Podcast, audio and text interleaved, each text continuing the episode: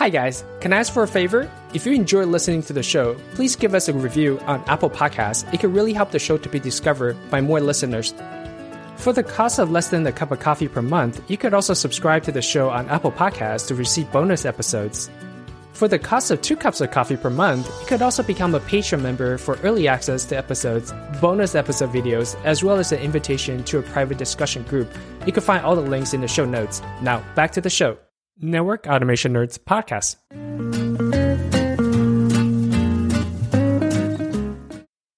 Hello and welcome to Network Automation Nerds podcast, a podcast about network automation, network engineering, Python, and a bunch of other technology topics that I find interesting. I'm your host, Eric Chou. Today is a distinct honor for me to welcome Dinesh Dutt to the show today. Um, before the show today, I figure I need to uh, go read a bunch of RFCs and update my technical chops just because just so I could have a good conversation with Dinesh because Dinesh is so accomplished. He is the author of one of my favorite data center networking books, Cloud Native Data Center Networking by O'Reilly Media. He also serves uh, served as the chief scientist at uh, Cumulus Networks, was a fellow at Cisco Systems, um, was the co-author of Trill and VXLAN, and has filed over 40 patents. So in short, I hope I don't accidentally call BGP the bridge gap protocol in this episode, really. And uh, also, I just want to clarify, I am indeed trying to make Dinesh feel old by listing out all of his uh, accomplishments. So uh, I know I'm just going to enjoy this show. Welcome to the show, Dinesh. Thank you, Eric. That was a very kind introduction. Thank you. And thank you for doing this show. I mean, it takes a fair amount of your time to get all this done, the record, the edit, and to make it available to a lot of people, plus your books. Uh, it's really nice, and I'm really glad to see people giving so much of their time and energy to helping the community. So thank you for doing this. Well, well, you know, thank you for the kind words. I think um, a lot of people mention, you know, you know, give me compliments on the show, and, uh, I, I appreciate it. But I think, to be honest, it's really, you know, um, it, it's really I benefit the most. I I find the excuse to reach out to people like you. I mean, I've reached out to you before, but it wasn't. Uh, it was just you know exchange pleasantries, right? But in yeah. this way, I'm able to just be for a small token of the time and maybe some investment in in you know hosting, and I get to ask you all these awesome questions, and so that's that's really awesome. And I I think this is actually one of my favorite time in the week just to sit down and talk to people um, and talk talk shops. Um, so thank you for being on the show. Welcome. Thank you. Thank you for yeah. having me.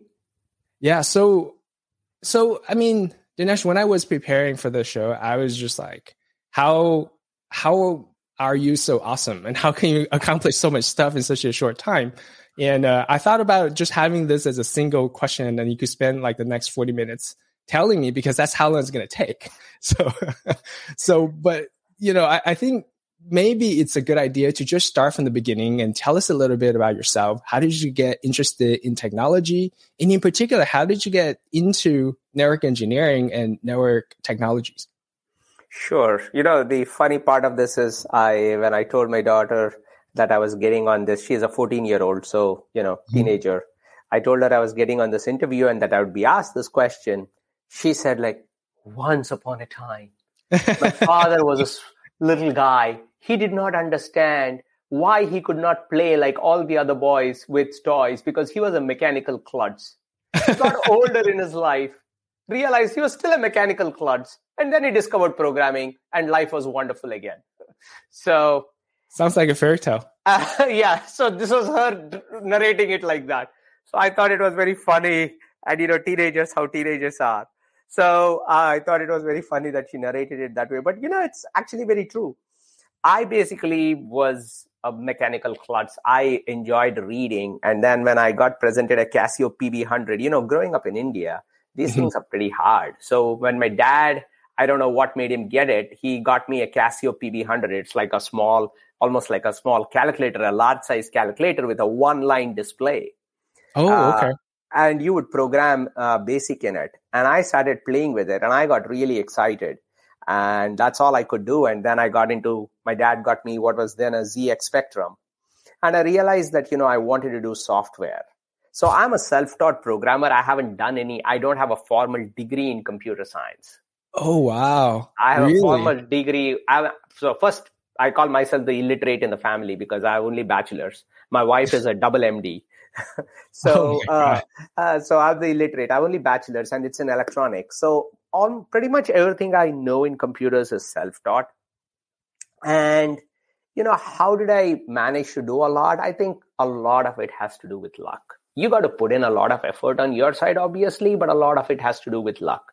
I Mhm. think when I joined Cisco, I, I knew always that I wanted to be in, in network, uh, not network, systems programming.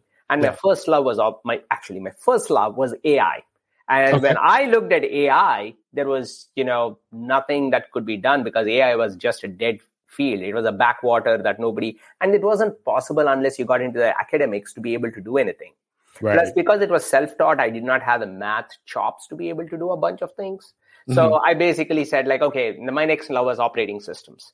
But then getting into a company which does operating systems was pretty hard. oh, for sure. And then what happened was I got into networking. I had dabbled in a bunch of things. So my, the first project I ever worked on was uh, the database engine of a mainframe database system a long, long time ago. It was Mhm. uh, a Bull mainframe. Bull is a French company, Okay. and uh, their American partners were Honeywell.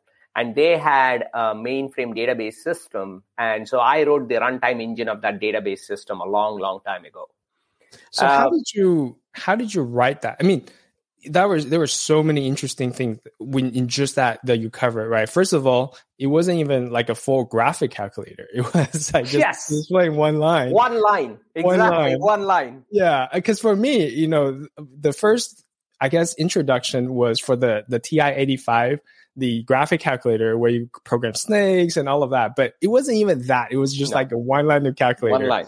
That's and it. uh, and then you you you self taught on programming with a only with not only a bachelor's right bachelors are great and I, I only have bachelor's but um in electronics but everything else was soft taught and you were good enough to be able to hang with with the best right so Yeah. that is that is super awesome and um and also i think people may have missed that but you were very humble about just uh you know giving a lot of credit to luck and um you know i think one of the books that i was reading is called the psychology of money Mhm. and um it talked about the role of luck and risk in lives Mhm. and most people don't think about it because it's hard to predict luck and hard to predict risk. So all they could do is attribute, you know, whatever accomplishment people have to, you know, how hard they work, their morning routine, you know, how they cut Starbucks. But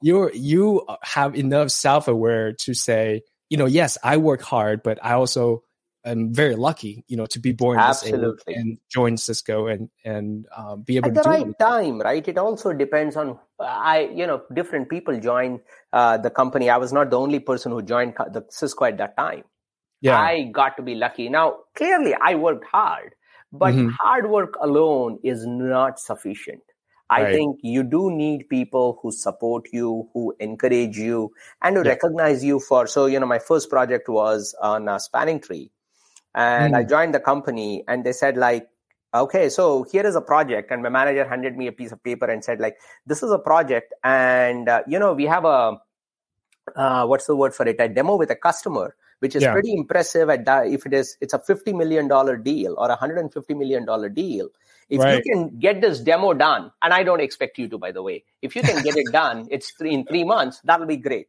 Okay. Uh, and I was like, okay. And I looked at it and it said spanning tree protocol. I didn't know what spanning tree protocol was. It said Right. VLANs. I didn't know what VLAN was.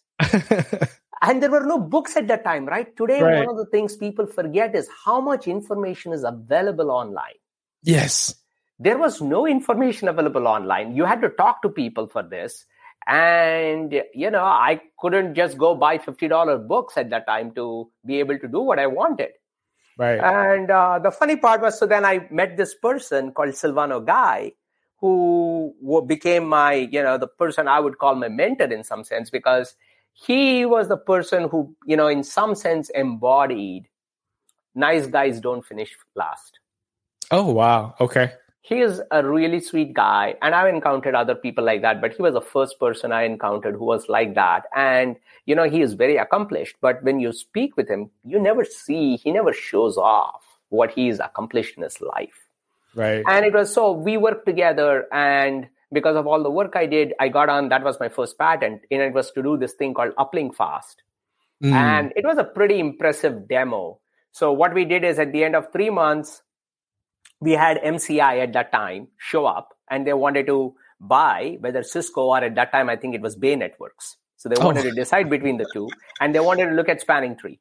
Right. So what we did is we did this uplink fast where we broke the cable and we said like, look, this is regular spanning tree that you get with everybody else. Right. Now watch the video, right? So there was a video showing and then we broke the link and mm-hmm. the video just stopped for a minute and a half while the spanning tree converged. Then sure. we said, now with our fix, our patent, here it is. And it just blipped for a second and it continued. Oh, we wow. Okay. That was like, so. didn't treat that, like the buffer time. Yes. So luck was the fact that I got the project at the time I did. Mm. Luck was the fact that I met someone like Silvano who he and I worked together so closely and we really hit it off. Right. Luck was my, uh, you know, my manager thinking like, Dinesh, you don't know anything, but I'll give you this really important project, right? Hard work was making sure it worked. Yeah. So, and getting it all done. So I think everything plays a role that way.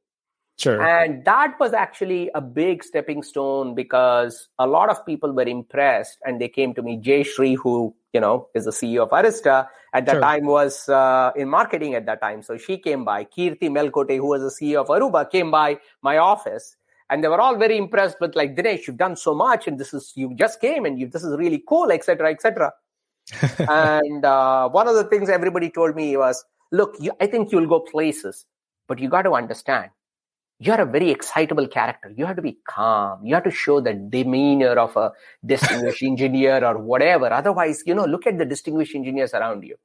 I never got that demeanor. I never took those things. But I had a lot of people support me that way. And the other person who supported me a lot that way was a guy called Tom Edsall. Mm-hmm. And to people outside Cisco, he may not be as well known, but he was a god within Cisco. Uh, mm-hmm. Uh, because you know all the big chips, like all the big switches, like Catalyst 5000, Catalyst 6000, he was the main architect and I was working with him. Later on, I became one of the architects, key architects, but he was the main architect when I went. Mm-hmm. And the reason he hooked on to me is I sat in a room and I looked around. Every meeting I was in, when anything needed to be said or done, everybody turned to him. Ah, and he had it. to speak. So I said, like, okay, it's useful to learn from the people who are really good. And one thing I always followed as a maxim was never tell your manager more than he or she needs to know. How so? so if something takes yes, if something takes a week, don't say a week. Because then what will the manager do? The moment your week is done, he will give he or she will give you a task which they want done. I don't want to do just their task. I also want to learn. And I want to right. do things that I find interesting, not what they find interesting. So I would always say two weeks. Find the remaining week to go figure out who's doing interesting things in the company. Oh wow. Okay. So luck was I walked into the room of Tom Edsall one day and I said, Tom, uh, is there anything interesting you're doing that you want help with? Yeah. And Tom had come to me by now because know be, know me by now because of all the work I had done. And Tom said, like, yeah, sure. You know, I'm going. We are designing the first hardware fib, which is it was a switching chip which had hardware in it. It was the first L3 switch, so to speak. Oh, okay. And okay. he said, like, I'm going and designing that. Do you want to come help me with that? Yeah. I did not know what a fib was. I was like, well, hey, sure, I, I no problem. so we walk into this room, and obviously my manager doesn't know because you know the manager is like, your job is to work on X, not on right. Y. Right. Perfect that uplink fast. Yeah. yeah. yeah. I'm not interested in what he wants me to do. I'm interested in doing other things. So yeah. Tom Edsall said, like, sure, come on. And we went in, we start chatting, and he's like, look, everybody here is an ASIC engineer. You're the only software engineer. Do you mm-hmm. want to come and explain to the team next week how the fib works and how MPLS works? Should we do MPLS? Oh wow! I had never heard of MPLS. I didn't know what MPLS was. I was like, right. sure, no problem. and did you so, and were you able to do that within a week? Yeah, I mean, how did you yeah.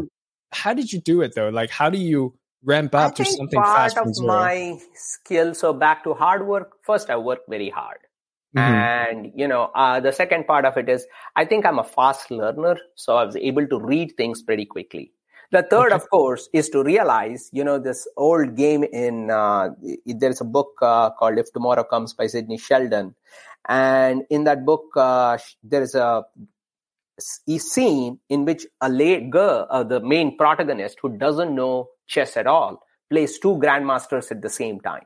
Mm-hmm. And mm-hmm. the way she does that is he, she has them in two different rooms. She goes there and starts the guy who does the first move. She goes and repeats the move to the other guy. Right. So the bottom line there is you were she was faking it. She didn't know. So part of my knowledge there was to understand also what I did not really know, what I was not good at mm-hmm. and where my skill level fell, fell down. So I spoke to a lot of people. And again, people at in Cisco were very kind. They came, spent time chatting with me, explaining to me, you know, someone like Fred Baker, who was like a big shot at that time. You know, he was the head of the IETF. He ran, he was the IETF director. And he was like, he was the first Cisco fellow. Mm-hmm. I went to him and said, Fred, how does this work? And yeah. he sat down and he explained everything to me. So luck was me walking into Tom's room at exactly the minute that he was actually going to go work on the fib. Mm-hmm.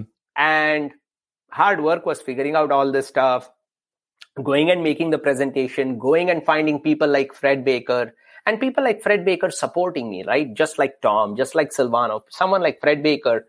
I was just a kid. He had no reason to talk to me. He didn't know who I was. But he took the time to explain it to me. He got other people in the room. So everybody took time to explain. And that gave me the leg up to latch pieces together. Mm, I see. I and see. that was made that the chip was very successful it was called the chip was called uh, polaris and it was very successful it was a big seller for cisco uh, right. the enterprise for the catalyst 6500 sure. and that made tom say let's talk to dinesh now mm, got it so that got me going. And so I became now Silvano and Tom, both of them. And meanwhile, my manager was pushing me to be a manager. And I said, like, I'm done. I don't want to, I was ready to quit Cisco because I didn't want to be a manager. and he said, Oh, wow. You were willing to quit Cisco because they, yeah. they make you a manager. Yeah. And I was, I mean, I let them make me a manager. I worked as a manager for six months and I hated every day of it except that I got to work with some really beautiful people. I hired four people and they were just amazing people. I really liked that. And they're still friends with me. But uh, other than that, I didn't like being a manager. So I was ready to quit. And Silvano said, I'm forming an architecture team. Do you want to be its first member? Mm-hmm. And so that got me on. And so, you know, things moved on. And then there was also Keith McCloghrie, who people may not know is was Mr. SNMP. You know, he passed away, unfortunately, last year okay. uh, or two years ago, actually. But, you know, he was another person who was very nice in terms of helping me and kind of spending time talking to me. And kind of, you know, the first time I came up with an idea that I was going to present to everybody and it became a patent, which was a follow up to Uplink Fast. I was tremendously nervous because there were people in the room who really were bright and they attacked you in, you know, they jumped up and they started talking in really loud voices and vigorous things. And I shouldn't say that because I have a loud voice myself. But, uh, you know, it was intimidating for a kid. And yeah. I remember standing in the coffee break room and kind of drinking coffee and just being really uh, nervous before the meeting and keith walks into the room and i said like hey keith said so what you're ready? And i said like i'm really nervous keith. He said be yeah. brave dinesh. Don't worry you're good. Mm-hmm. and that kind of gave me the feeling of like yeah you know i can do this. Yeah. So yeah, but all of these different things of different people hard work is involved, but also people like Tom, people like Silvano, people like Keith, all of them recognizing me and encouraging me was, I think, really important. I think yeah, that those are super important, and you you know rightfully give the credit to them, but also it's important to look at the trend, right? Like you were always prepared to take on more risk, yeah. to take on more challenges, and you're always willing to work hard to explore, yeah. Uh, do the deliberate practice, right? So I yeah. think that's that's kind of uh, a very crucial point that you mentioned. Is you know what you don't know, So then Yeah. you actively go out and seek for answers, and Yeah. uh, so you're always working on that tangent, right? Like you Yeah. know your capability, Yeah. Yeah. and you work on your tangent. So if you work, I don't know, uh, how long did you work at Cisco? 15 years. Almost. 15. So Yeah. it wasn't like one year of experience repeated 15 times. It was No. it was d- No. definitely 15 years of experience that you always learning and you you know Yeah. leveraging all these resources within Cisco and all Yeah. these awesome people. So that's Yeah. great. Yeah. so yeah. what happened after after 15 years? How was it um right after that you went to Cumulus or Yes. So what happened was essentially at that point, um, uh, when I quit Cisco, I was a fellow. I had just become a fellow again because of Yeah. Tom. You know, they said we'll nominate Dinesh as a fellow, and they put up the nomination committee, and the committee said like, look, we know Dinesh is a smart guy, but does he ever stand alone?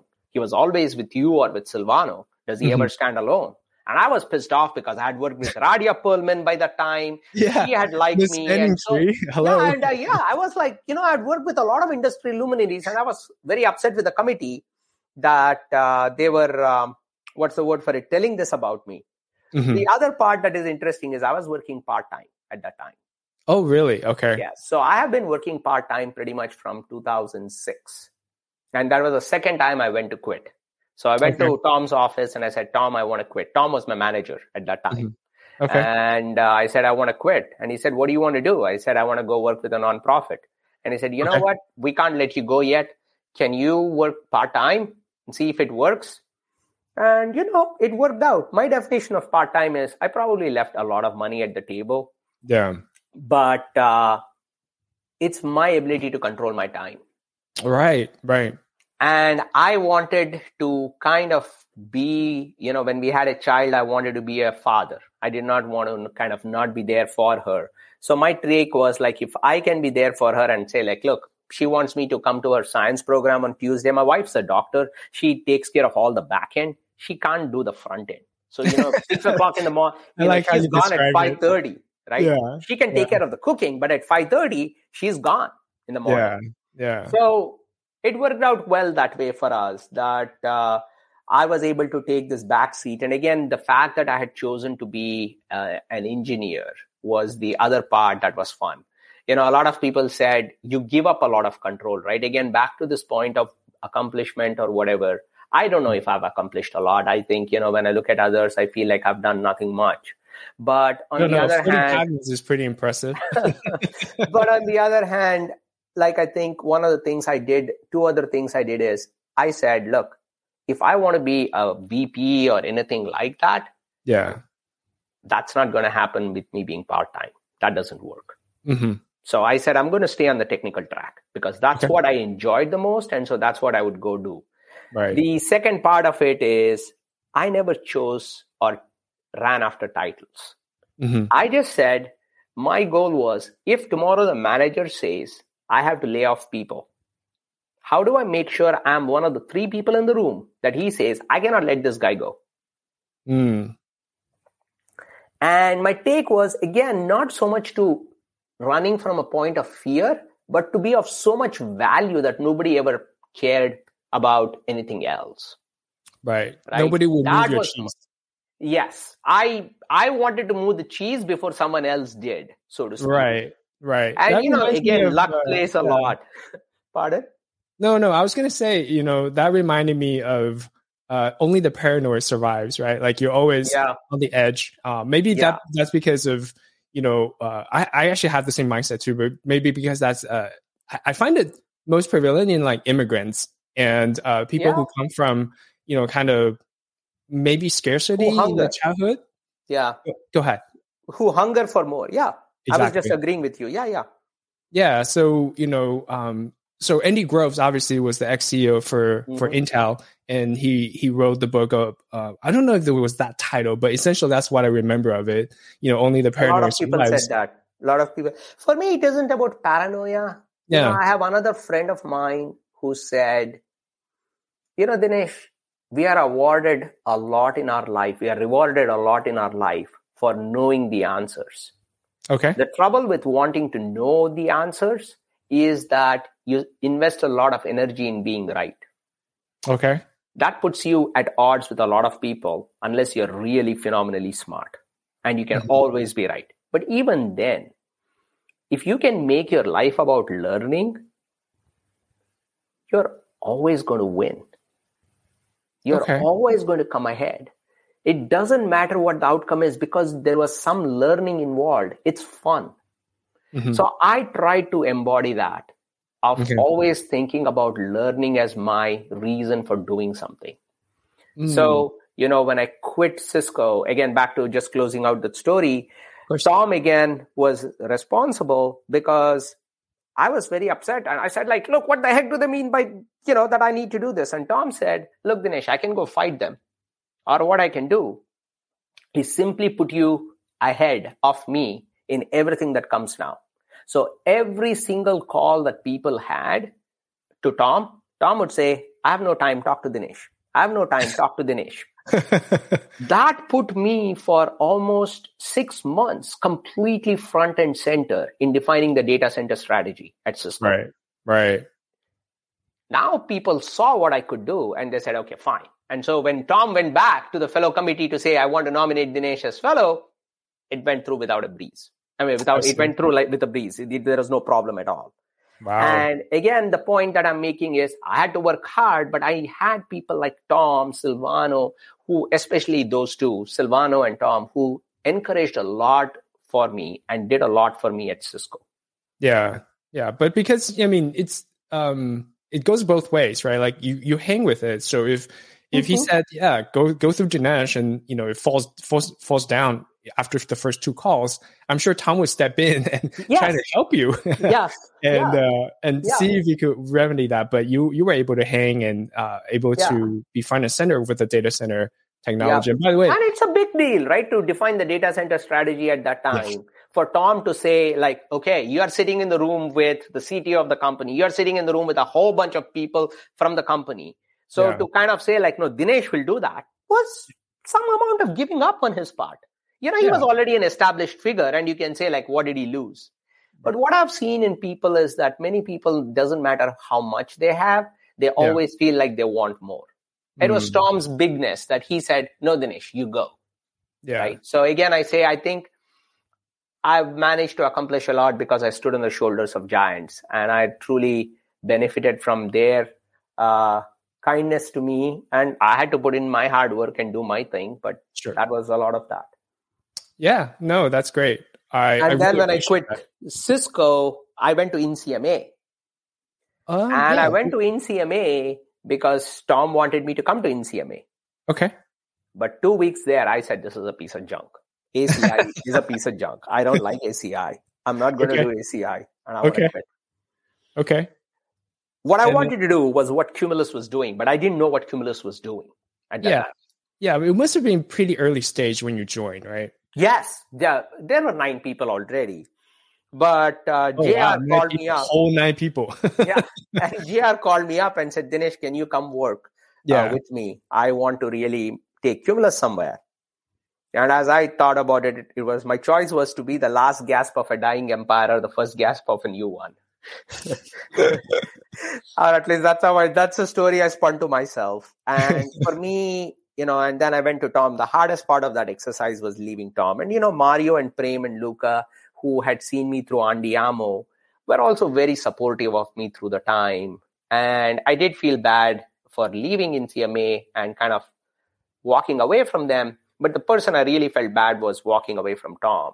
Mm-hmm. But, you know, he said, Dinesh, as your friend, I cannot tell you you must stay. I'm unhappy and I'm upset that you're leaving. But on the other hand, as your friend, I must support you and I will support you. Yeah.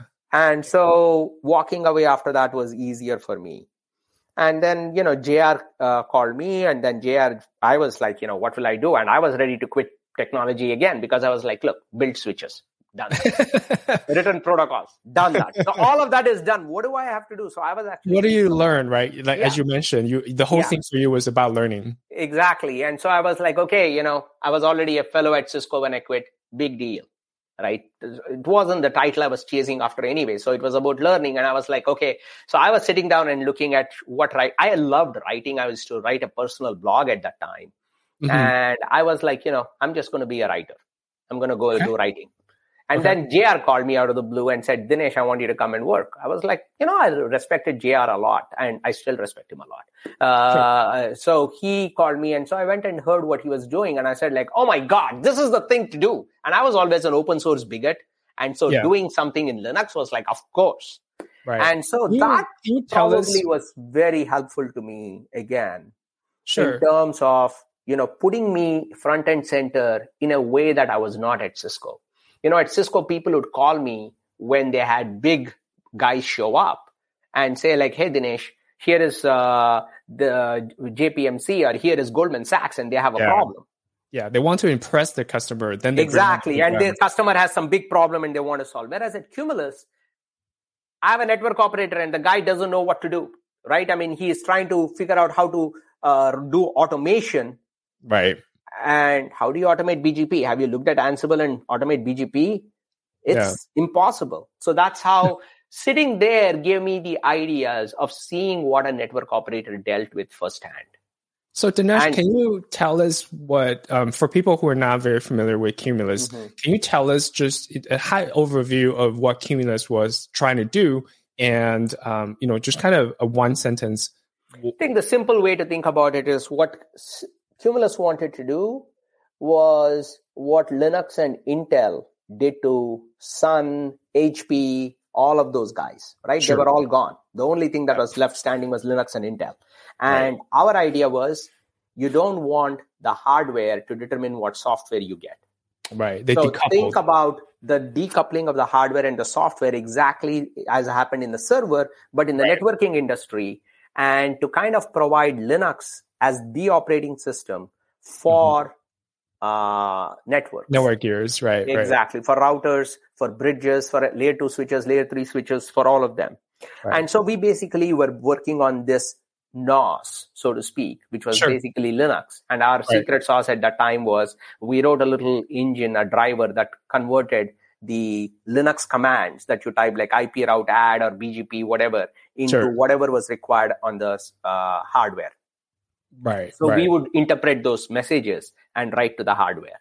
So right. that was the thing. And so I got to see firsthand what a lot of people were doing. And that gave me the insight to do things like BGP unnumbered and FRR, all the stuff that we did in FRR and the simplifications of EVPN. So that, you know, when you looked at configure, automating configuration, it was right. really trivial. Right. It became very, very easy for you to automate. So that's what I did. And JR there was very helpful. He was very supportive of like, you know, the way it would work is JR would be the CEO. He would walk in, do a bunch of things. And when it came to technical stuff, they would turn to me and say like, okay, Dinesh, you go deal with it.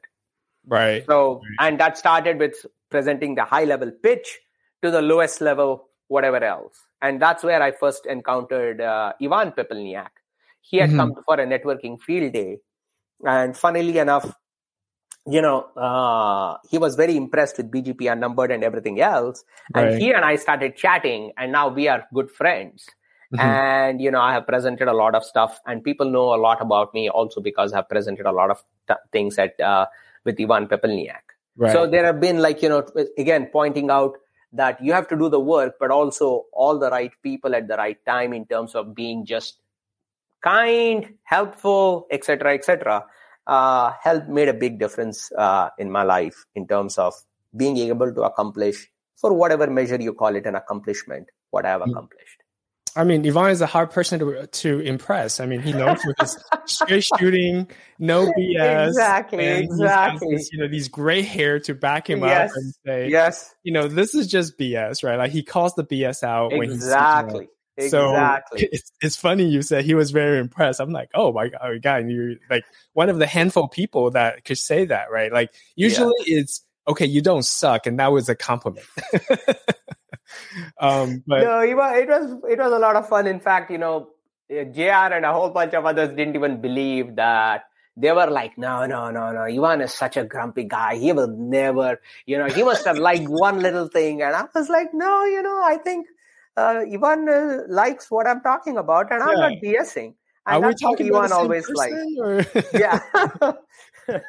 yeah. No, even today, uh, he and I were exchanging an email, and so we are good friends now. So it's it's kind of nice. Again, like I said, I've tried my best to always be honest and be of service to whoever it is that I'm talking to. So when I'm talking to you, I'm trying to be of service to you and the audience and whoever it is that uh, who hears this podcast. So they get you know a couple of things out of it in some way, and hopefully what they hear is that I worked hard, but I was also very lucky, and I had the good fortune of meeting a whole bunch of really good people who which made my life different and what it is now as opposed yeah. to saying like oh i'm some cool dude who you know accomplished all these wonderful things.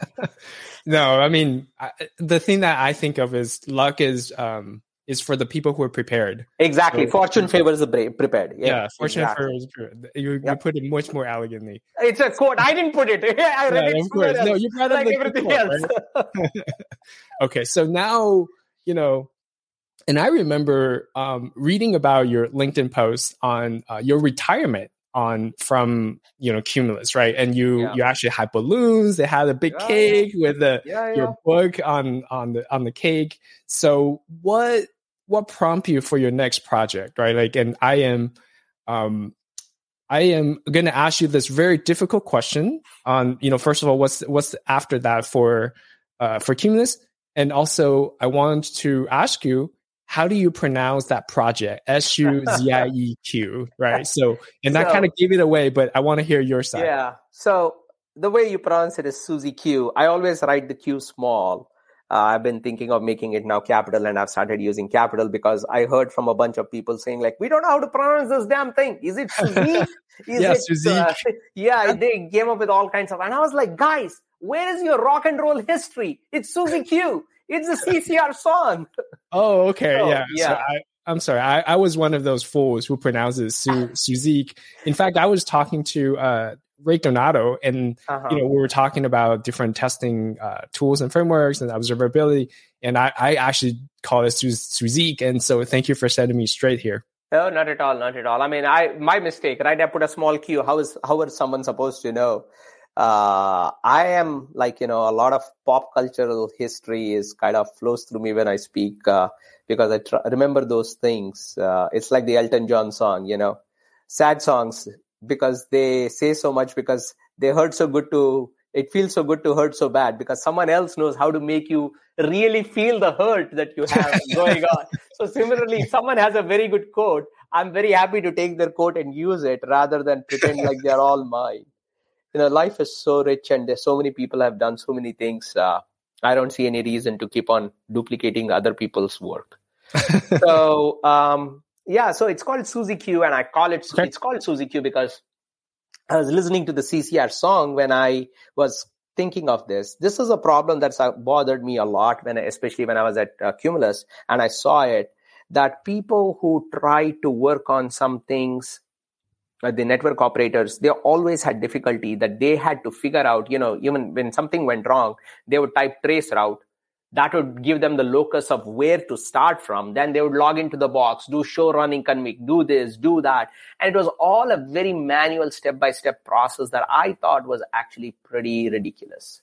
Mm-hmm. and i said like you know we have the tools to think about this. So again coming back to cumulus one of the right. things i learned from cumulus my takeaways from cumulus is networking people tend to think of themselves as embedded systems people, meaning they sometimes don't take advantage of the tools that are available to them that regular software application developers take advantage of. Right, right. Or Absolutely. software, um, what do you, even system software people take advantage of. Whereas mm. at Cumulus, because we thought of ourselves as Linux people, we mm. just took advantage of everything. We, for us, you know, we didn't care. So using right. Redis was not a big deal for us. Right.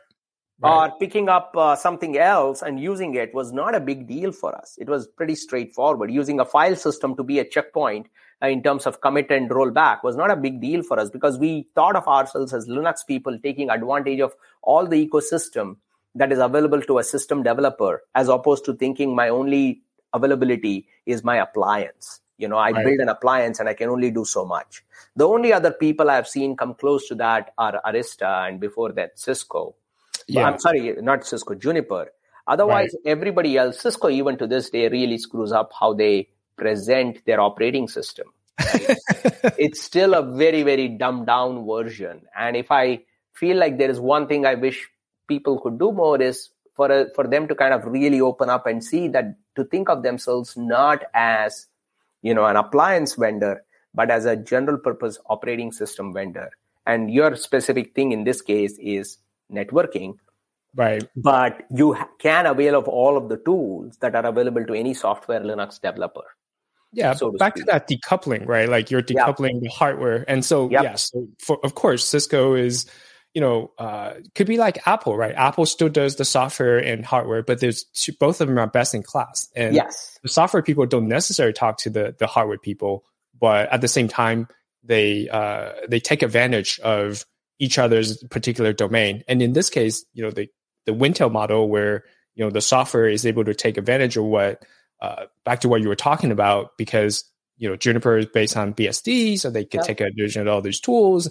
And Arista was uh, Linux, and um, you know, they're able to take advantage of those tools as well. So now you discover, I mean, not discover, but now you have this mindset.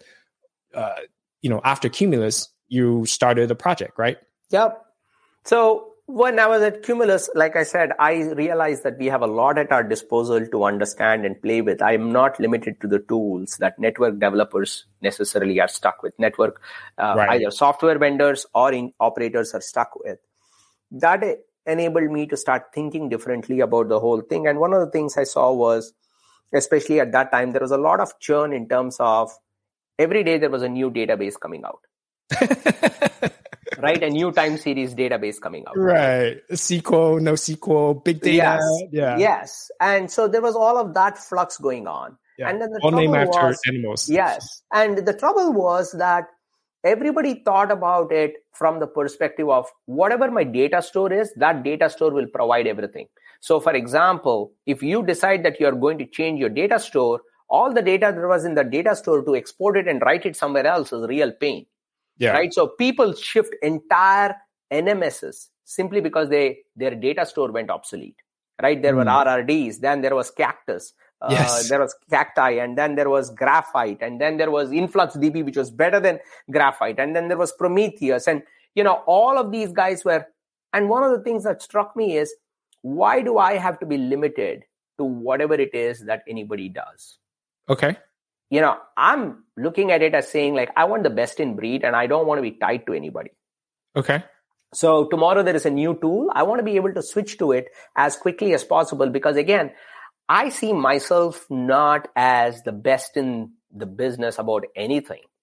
What I can do, however, is hopefully stitch things together. And as they say, try and think about what is not worth wasting your effort on. Okay. One of the things that I learned, I would say, if you know what, you know, if you had to pick one thing, Dinesh, that causes your gray hair, that you can say explains the reason why anybody should appreciate your gray hair, I would say that it is the things that you learn what not to do. What are problems that are not worth solving? Okay. Right? There is this line that I quote a lot. Anybody who's heard me uh, knows that I use this all the time. Is Dizzy Gillespie, the famous jazz saxophone player, not jazz saxophone trumpet player?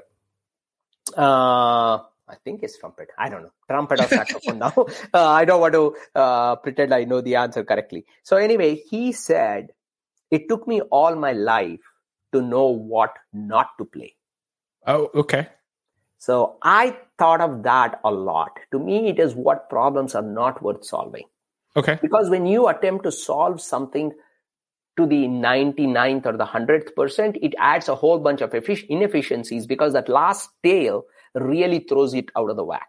Right. And then what you end up having is a really complex system that 99% of the people don't care about, but now have to deal with because you wanted a 100% solution. Right. Many times, simply defining, framing the problem in AI, there is this thing called the framing thing, which is how do you know when you define something, what is inside the definition and what's outside the definition? That framing is really important. And so to always be able to say, this is what I will not bother doing. This is a yeah. problem I will not attempt to solve.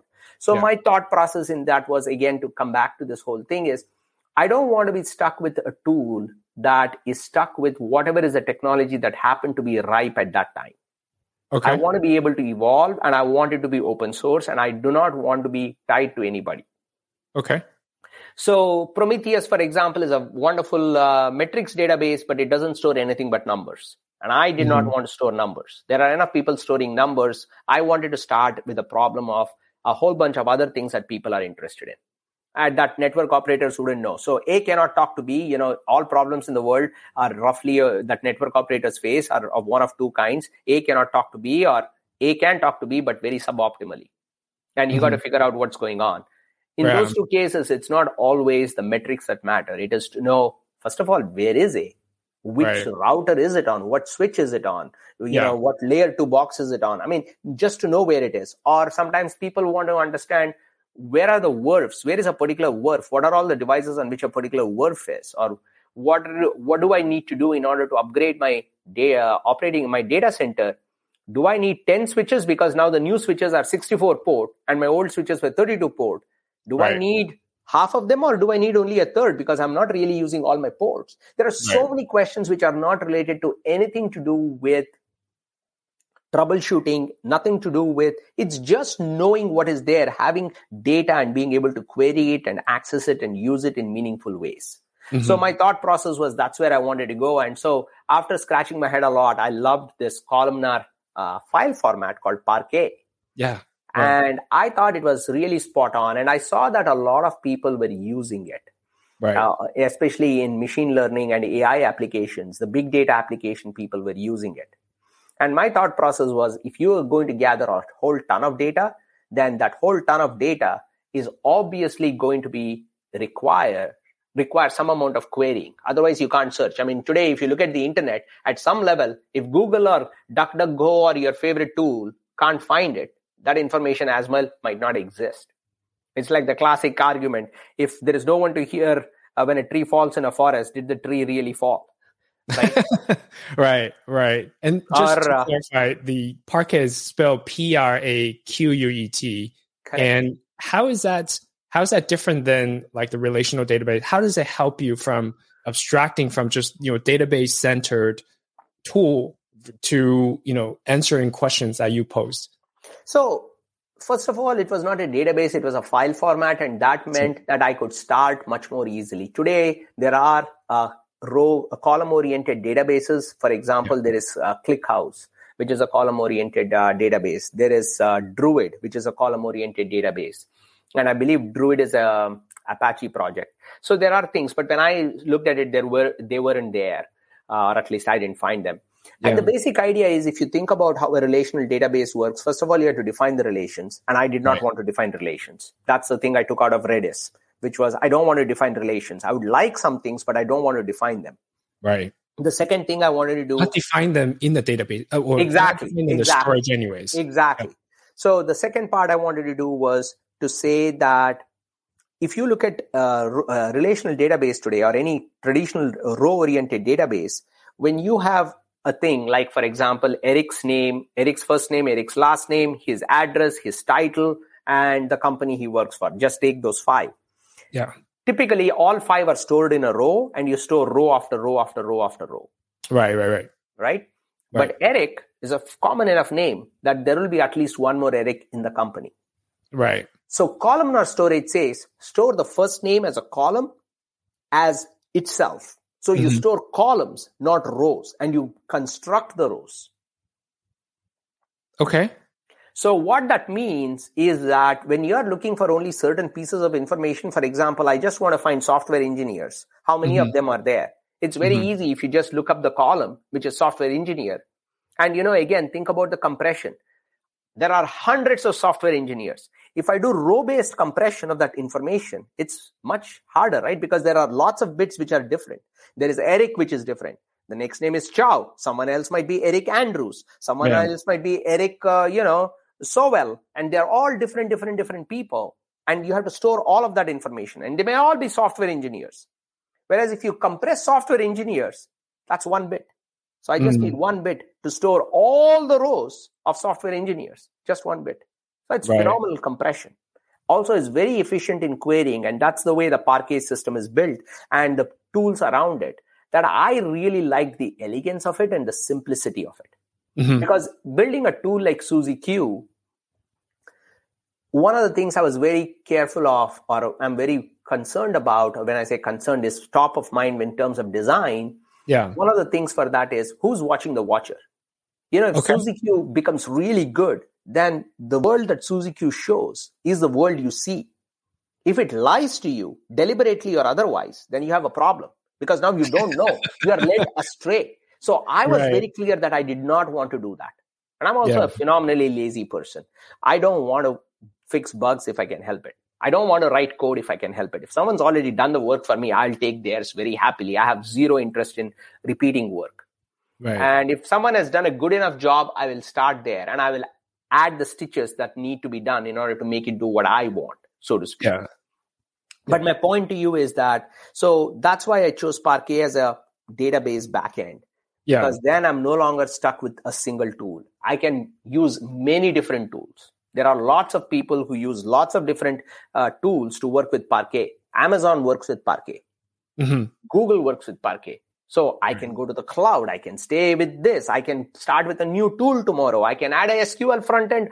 I can do whatever I want simply because my back end is independent of my front end. Same thing with the Poller. Today I've written a Poller and the Poller does a bunch of functions like normalizing the data, gathering the data, and I use SSH to pull most of the data or REST.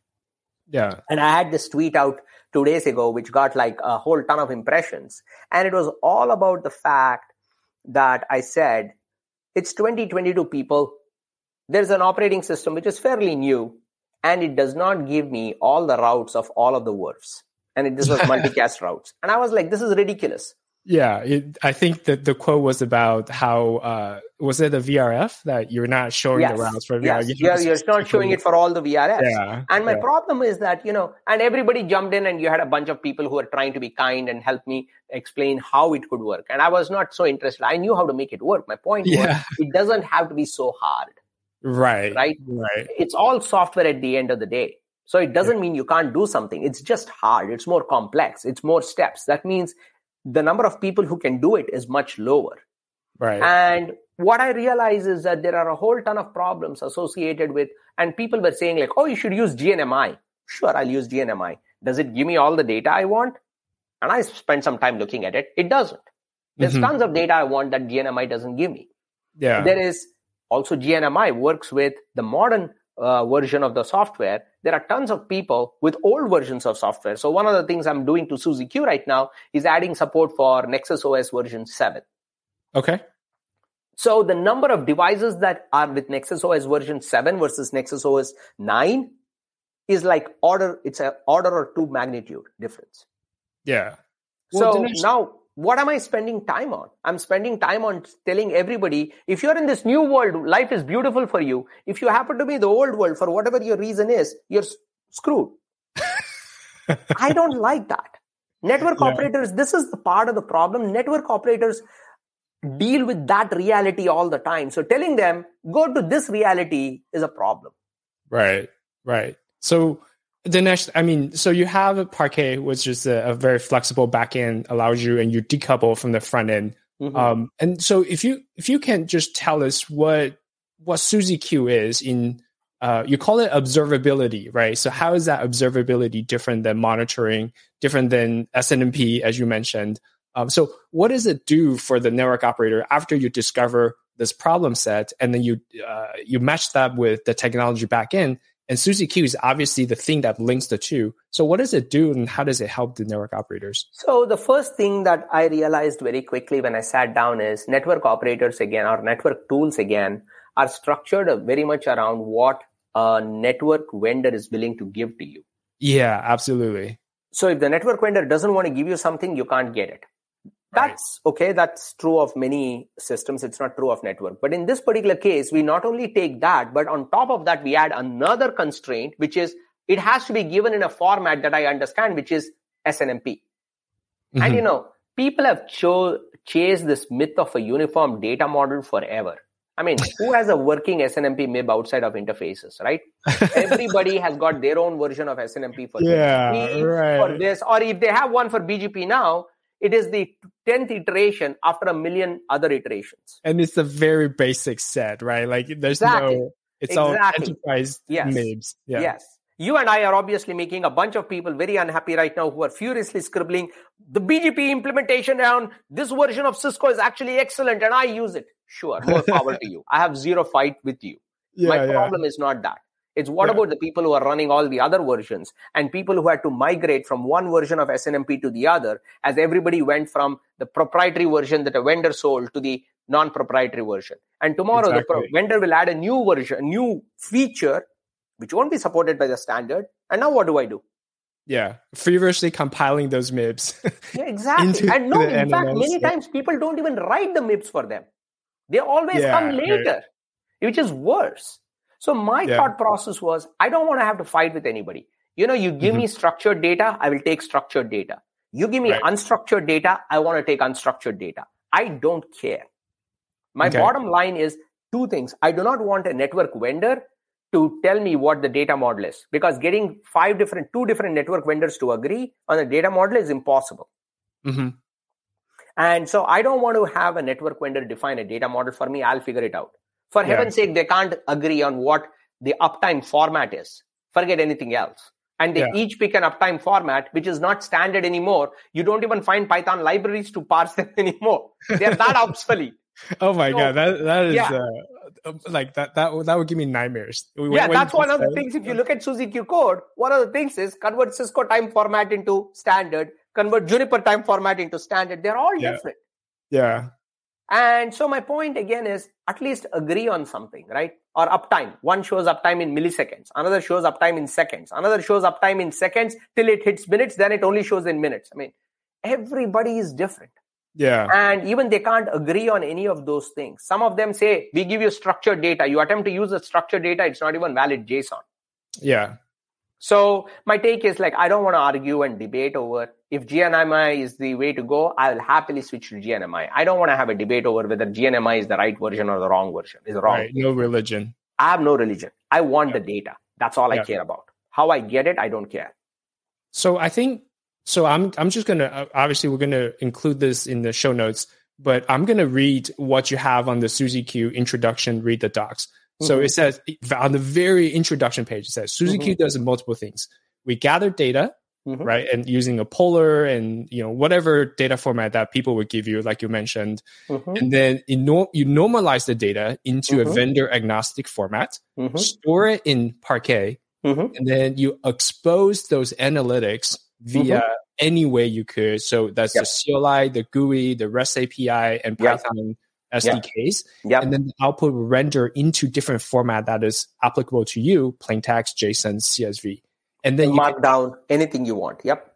Right. And then um uh, and then the analytics engine would uh, it's based on pandas so you again back to what you were talking about leveraging the best of class tools existing that's out there which in pandas data frames is uh, you know kind of the standard for uh, data science people for a whole to, bunch of things Exactly. Yeah. But also, I don't need pandas. I, in the enterprise version of SuzieQ, for example, we replaced it with something else. Yeah. Simply a more powerful version of pandas. Why? Because I can. I don't need to rely on pandas. Again, this fact that I use pandas today, 99% of the code is in pandas. Mm-hmm. But I can switch to whatever else that they have tomorrow without a problem. So I have written a Spark backend, for example. Mm-hmm using Apache Spark. I have written another different backend. So I can use different backends for each case if I need to. So tomorrow, if I'm working with a network which has got 10,000 devices, I just change the backend and I get what I want. I don't need to change the Poller. I don't need to change Parquet because Parquet is already geared towards high uh, big data. So yeah. that's not what I need to tackle. I need to tackle the engine that can read this very quickly. Whether I switch to Dask, whether I switch to Spark, whether I switch to whatever else, I don't want to be tied again to something that has nothing to do with the data format, that has nothing to do with how I gather the data. Yeah. Right. So right. every time I'm changing or the whole equation, it becomes very problematic for anybody. And also, the other thing that I'm very focused on is giving tools that network operators can use, whether they are CLI jockeys or they are DevOps CI CD pipeline jockeys. Sure. Sure. Whatever is the end you are in, I want to be able to help you build and take advantage of the tool. We'll be back after a quick break. Hi, I'm Espree Devora. I created Women in Tech so listeners could walk away feeling if she can do it, so can I. I do not have an inclination if I will succeed at this, but I have nothing that will hold me back. It's not anything new that women are here. It's new that we're hearing our stories. I'm afraid of doing, but I'm too curious not to do it. You have a lot more power than you probably think you do. You got this. Subscribe to Women in Tech wherever you get your podcasts.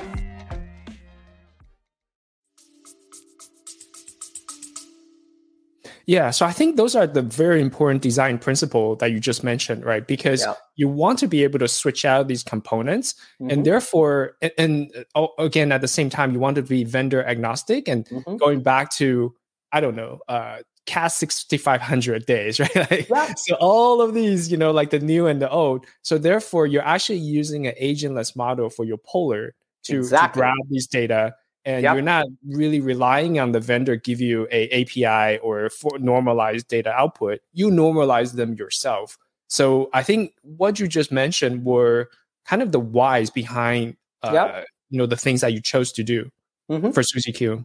Yep, exactly. And my take in again in all of this, like I said, is to be able to not just two things I don't want to do is provide them with a dashboard or with something that is predefined by somebody in this case a vendor. And in order for you to do anything you have to go back to the vendor. First of all uh, there is a line that uh, i think one of the people said which is you can't debug with a dashboard. The dashboard tells you what is wrong but then you need to be able to go do more than that. And i yeah. want to again make it available for people to know that they can ask these questions that people couldn't ask before. Mm-hmm. well can, can you give us an example? So obviously i'm i'm very impressed with the tool but Thank you know, you. Uh, and now I will, I'll, I'll tell you after you answer that question. I'll, I'll tell you what my my favorite uh, feature of SuzieQ was. But um, yeah, can you can you give us a question? Sure. Uh, so let's start with a very trivial one, right? Sure. The most basic, really boring one. Yeah, version. What is the status of BGP across all my devices? Okay, sure, that works. It's that trivial or OSPF. Yeah. Right. That is so trivial. There's nothing. Or to start with your example, device version what sure. versions of software do I have? Mm-hmm. Right. So, first is to the other thing that SuzieQ does, and I have tried to do this every time, is think of the tool as Google Earth. Right? Okay. You okay. can zoom in and zoom out, but nice. you can zoom in and zoom out not both in space and in time. Yes. Yes. So you can go back in time because everything is stored with a timestamp. You can go back in time, or you can go very deep and say, Show me what happened to this one field. I want to only look at this one field across time and across different devices. Yes, yes. And I want to be able to help you do that. Or I want you to be able to step back and say, How many VRFs do I have? And how many routes do I have per VRF? I want to be, right. able to be able to get that info as well. So you're all the time looking in terms of not a box, but a system. Right. The network is a system. It's a distributed system. It's probably the original distributed system in a way, right? it it with the protocols and with everything else, it's trying to give you this idea that it is one unified thing. And right. this whole SDN crap, which uh, basically went off and tried to create a centralized entity, is not the right way to think about it. The illusion of each one being independent is good, and that they work together in unison because that's what makes the network infallible because it's not whether one device fails the whole thing cannot fail right right which is the the uh, you know the very origin of the the defense system that they exactly. put out. Yeah, the, the exactly. What is it? DARPA, DARPA net. Yeah, yep. DARPA. Yep. Yeah. So so that is the thing. I mean, SDN has its uses in certain situations. I'm not trying to rain on their parade, but in the particular cases that I have, that I yeah. see most people needing networks for, yeah. that's not really a good use of time right. and energy. So letting the routing protocols, and you don't have to be a fan of BGP to head with BGP. Use OSPF if that's what makes you happy. Pick something else if that's what makes you happy. But the point is that it's distributed. There is no single point of failure. That the blast radius, when anything fails, is proportional to the thing that is failing, and it's always as small and contained as possible. All of those things start there. And my point is that coming back to your question, what can we do? You want to be able to ask these questions in a simple way. So, device version, what operating system? Uh, the next thing you want to be able to do is show me only those BGP sessions that failed. You can right. say that's a filter. But find that filter today with uh, many of the things, right? What you'll have to do is you have to put a pipe. And the way most people show BGP summary is they either put a state or they put the count of the number of prefixes exchanged in the same column. So now think about how you're going to do the include or not, because you will have to say everything that is what, because when it is established, it's not established you're looking for, you're looking for a number. If it's a number, it's established. And because the BGP protocol state keeps changing, idle, active, connect, you can't just look for idle. You can't just look for active. So even a simple thing, that's an example to me of how a simple thing can be very hard. Right. So when I was writing the book, I saw this thing and I so I added a command to FRR, which is show BGP summary failed. Now that's mm-hmm. only just one device, but now you can see it across multiple devices. Now you can go on another step and say, not only it failed, tell me why it failed. Is it because the peer was set up with the wrong configuration? Is it that the peer was not even configured? Or even if it is configured and everything is working, maybe there is a problem, which is that you're not advertising all AFI SAFIs. So one of the users ran into this problem that they were not actually uh, they had forgotten to configure an AFI SAFI at the edge. So they had no IPv6 configured at the edge on one side. So they're only exchanging IPv4 routes and their IPv6 routes were getting killed. And they were trying to figure out why. And because mm-hmm. it was two different vendors, the two vendors were arguing. Instead, with SuzieQ, they just turned it on and they said, like, sorry, BGP assert says not all AFI SAFIs are exchanged. nice and so they were able to catch it right away so you know you asked what questions so this is the increasing level of sophistication right and someone else said and you can't do this today with SuzieQ from the CLI. You'll need to write some Python for it. Uh, but I hope to enable that uh, later on is to say, take all the leaves in your network. Yeah. Take the time the interface came up. Take the time when the OSPF or the BGP session came up on that interface, yeah. subtract the two, that will tell you and compute the average. Now that tells you across the leaves what's the average uptime of OSPF. Now compare the average uptime of OSPF with Juniper versus Cisco versus Arista. Now you can start talking about things differently. Mm. Right? Or you go to a vendor and you tell the vendor, like, look, I your new version of software is actually much slower than before. Or they tell you, we've got this wonderful new feature okay? Yeah. when you yeah. turn it on you can't even answer whether it's right or wrong. Today half of network design is hard. You just listen to the vendor because there's no way for you to evaluate anything automatically. Yeah. Yeah and so i want SuzieQ to be able to help you with all of this in a way that you can't do today. We'll be back after a quick break. Do you want to change the world Former Tesla executive turned podcaster Billy Samoa is on a mission to help you do it.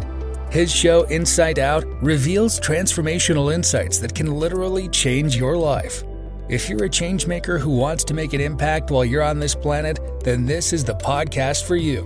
Through deep dive interviews with the world's most remarkable people, your mind will be filled with new ideas and perspectives that will give you the secrets you need to make your mark go to insightoutshow.com or subscribe to Insight Out on your favorite podcast platform.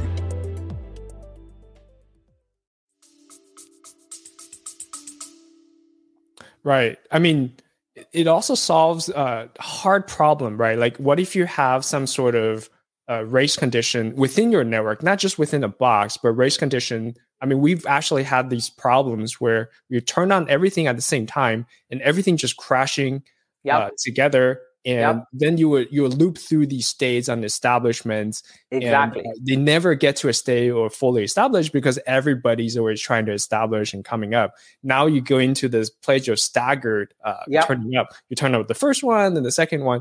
But with Suzie Q, you can actually ask the question and you can actually see pretty well that what happened there yeah. um, over time. So that's actually my favorite feature of SuzieQ was you could you could tie time into it. Yep. It's not just a snapshot of yep. you know whatever monitoring that you have, but it's snapshot plus time. So you could actually go back in time, your time machine, and say, uh, when you include that dimension, there's a lot of problem that you could you could address and you could solve and so on. Yep, and that's one of the things that uh, you know I'm trying to do is then be able to look at logs, look at metrics, and then to be able to correlate them in ways that you can't do today. And I can tell you, I guess somebody, uh, I didn't do any marketing around this or anything like that, but today I just learned that Stardust has been. So Stardust is the company behind SuzieQ. When I wrote SuzieQ, it was very much an open source uh, project. I did not have anything, but people started calling me and saying like, "Hey, you know, if you want us to use this in our enterprise, you need to have a company behind a it. give us a support. Give us yeah. all of these various right. things." So I decided to start a company. I had no company in mind when I started the whole thing. Yeah, but we started this whole uh, enterprise. So today I learned that Gartner has chosen as a cool networking vendor. Has oh wow! Hey, a cool congrats. networking vendor. Yes. Yeah. This is my first only... public announcement of that news. Yeah, yeah. You're the only on one who's podcast. Not, yeah, not not publicly like blasting through social. You're the first person who Gartner names, and you're just like, ah, whatever. no, no, no. I haven't said like that. I will people. go and I'm really excited. I will go. Okay. You know, it's it's a good thing they have done, especially for someone like me who kind of hasn't spent any marketing dollars or done anything yeah, else. Zero. And it's like, you know, through open source. And again, back to your question of, you know, accomplishment or whatever, I look at it as I put in the work to try and build something of value. Yeah. Others who saw that of value started speaking about it, and that led them to potentially look at it and I guess consider us as a cool networking vendor. Yeah, no, congratulations. And, it's a big achievement, especially for something that is so young and new. Yeah. Um, you know, all the other cool vendors that I know have at least existed for two two or more years. Yep. Now, to be fair, Stardust has been around. I've been writing code now for two years, but it's not really as a company, right? I mean, now yeah. is when I've really formed the company. Last September is when I really formed the company, so to speak, mm-hmm. uh, and started uh, when I had my friend Neela Jacques join me and uh, kind of help me set it up because I couldn't create a business on my own. Uh, mm-hmm. I'm technical guy, remember? so he had time, so he said, like, Dinesh, I'll come help you set up the whole thing. So Neela Jacques, yeah. my he's a good friend of mine, and he helped me set up and get the thing going, so to speak. And so anyway, uh, so that so back to I think these are important problems to solve, and you know, getting the award uh, of cool vendor only makes me feel like you know I near really need now step up to that responsibility and that honor of really being that cool vendor, not just something that somebody said and therefore I want to be, uh, you know, rest on my laurels, so to speak. yeah. So how big is um, SuzieQ uh, in terms of like stars on GitHub or the, the amount of? Uh, I mean, I it, from what I look, it really, really kind of blown up last year. It's just yeah, like getting a lot of tractions as yeah, far as yeah, SuzieQ yeah. project, but also uh, start start a system, right? Yeah, it's getting a lot of traction. We are, I mean, from in terms of just numbers, we have 505 GitHub stars as of today. Oh wow, and, that's, uh, nice. that's that's pretty nice again to see that you know pretty much a large portion of it till recently was written just by me. Yeah. And to see that it has gotten the traction it has, and it's all good. It tells me that there is a real problem here that people want to address, want to solve. Yeah. And so I'm focused on again being of service and of value more than anything else. And in the process, uh, if I can make some money, that would be nice. It's like that song, you know, give world, you know, God, please give uh, solve world hunger. God, give peace a chance. God, you know, stop warring nations. And if you have a time, give me someone to love. like that. By the way, if you yes, don't mind. find someone to give me someone to love. So it's like that. Uh, you know, I want to be of service. I want to be able to do all these things. And if I can make some money, that's good. Yeah, yeah, for sure. There's nothing wrong with that, right? It's got to be a sustainable model. Yes. And you you pay back to the community and yes. you attribute that, and you reinvest yes. into the community. Yes. So Dinesh, I mean, I, I, think I know you have a hard stop and I, you know, I, I appreciate all of the time that you've given. But before we go, I'd like to ask you how can people help and contribute to the SuzieQ project? Because it's really important that we do if you like the project like I do. Thank you. Thank you for asking that question. That's a very useful one. I think the most important thing you can do is actually engage with it, meaning download it, use it, and more importantly, like everything else, if you doesn't do what you expect it to do, engage with the community. Help us make it better. Yeah. Or, you know, if you think that this is something that you want that's in the enterprise, uh, pay for it uh, support us in various ways. So somebody can write code. So for example, there is a guy Ryan Marolle. He basically wrote uh, a reverse proxy to enable people to be able to use a single mechanism to be able to have both uh, a, fr- a, single common URL to talk to the docs, to talk to the GUI. So the GUI is not really HTTPS based, so you can do things in HTTP. So that's a simple thing you can say, but that was his contribution. There are a whole bunch of people who reach out and give me data to parse out their problems. So because sometimes a parser doesn't work, I don't have hundreds of dozens of switches sitting in my garage or in my basement or anything like that. Contrary uh, to popular belief. yeah. So my my point is that many of them are kind enough to work with me to kind of make sure that the parser works correctly, a whole bunch of things work correctly, etc. So engage with the community, help make it better. More importantly, talk to others. But you know, at the end of the day, truly, it must solve a problem for you. I would like you to join, engage with the Slack channel, and come and yeah. tell us what problems is it not solving for you. How can we help make it better? I think that would be the simplest. So, and I've tried to make the whole thing as simple as possible. It's a single Docker container. You do Docker pull, neteng lab, SuzieQ colon, put a version number call, to call latest if you want to just check it out. Mm-hmm. And then you should be able to de- deploy it quite easily. The document uh, that we have online should help you with that. If you instead want to do it with Python, we have a Python library on PyPI. It's pip install SuzieQ, and you should be able to proceed with that and then we have a very sequence simple sequence of steps of starting the poller and then the cli the gui all of them should be fairly intuitive for you to use. And any of them fail reach out to us over the slack engage with us and uh, support us and spread the word like yeah. uh, you're doing. Thank you eric. No thank you. I mean i uh, i remember when i first joined the slack it was always dinesh answering the questions. But the last few months really is just the community. Everybody's yes. very helpful. Yes. They jump in is really a helpful, welcoming community. Yes. Um, and also Dinesh also uh, hand also conducts uh, office hours out yep. of his busy schedule. He actually does the office hours, so you can actually talk to him in virtual person to ask him questions if you have any. And I asked a bunch of new questions, and I, I didn't feel like people were beating me down. oh no, no, you were no. very nice about it. no, there's no reason to beat anyone down, right? It's like that old joke. Uh, uh, that's a Winston Churchill joke. Apparently, a lady once told him, Sir Churchill, you're drunk. And he said, And madam, you're ugly, but in the morning I'll be sober.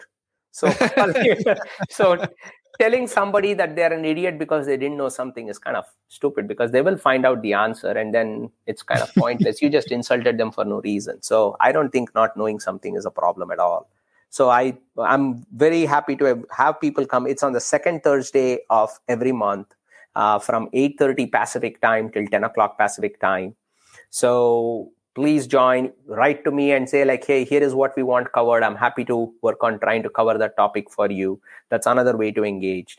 But more importantly, join the Slack channel and participate because I think many people I see just file a bug report. And I heard the other day that there's a fairly big company using us. I hmm. didn't know about it till somebody from inside came and told me about it.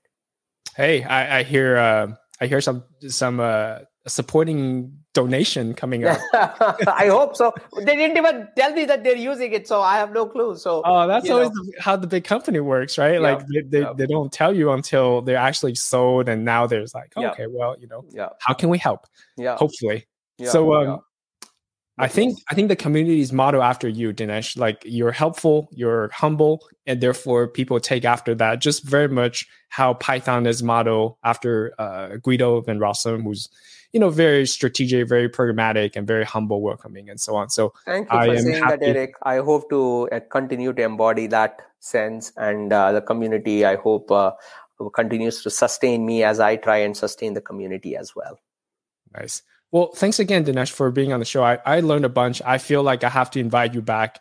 Uh, Absolutely. Happy to later. chat with you, Eric. Your questions are very thoughtful. The, we can skip all the background stuff and get right into the interesting stuff. How does SuzieQ work? How do the poller Absolutely. work? Absolutely. We'll make uh, it like happy really to do a deep dive on that anytime.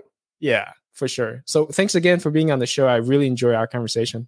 Thank you, Eric. I enjoyed chatting with you like before. So thank you for listening to Network Automation Nerds podcast today. Find us on Apple Podcasts, Google Podcasts, Spotify, and all the other podcast platforms. Until next time, bye bye.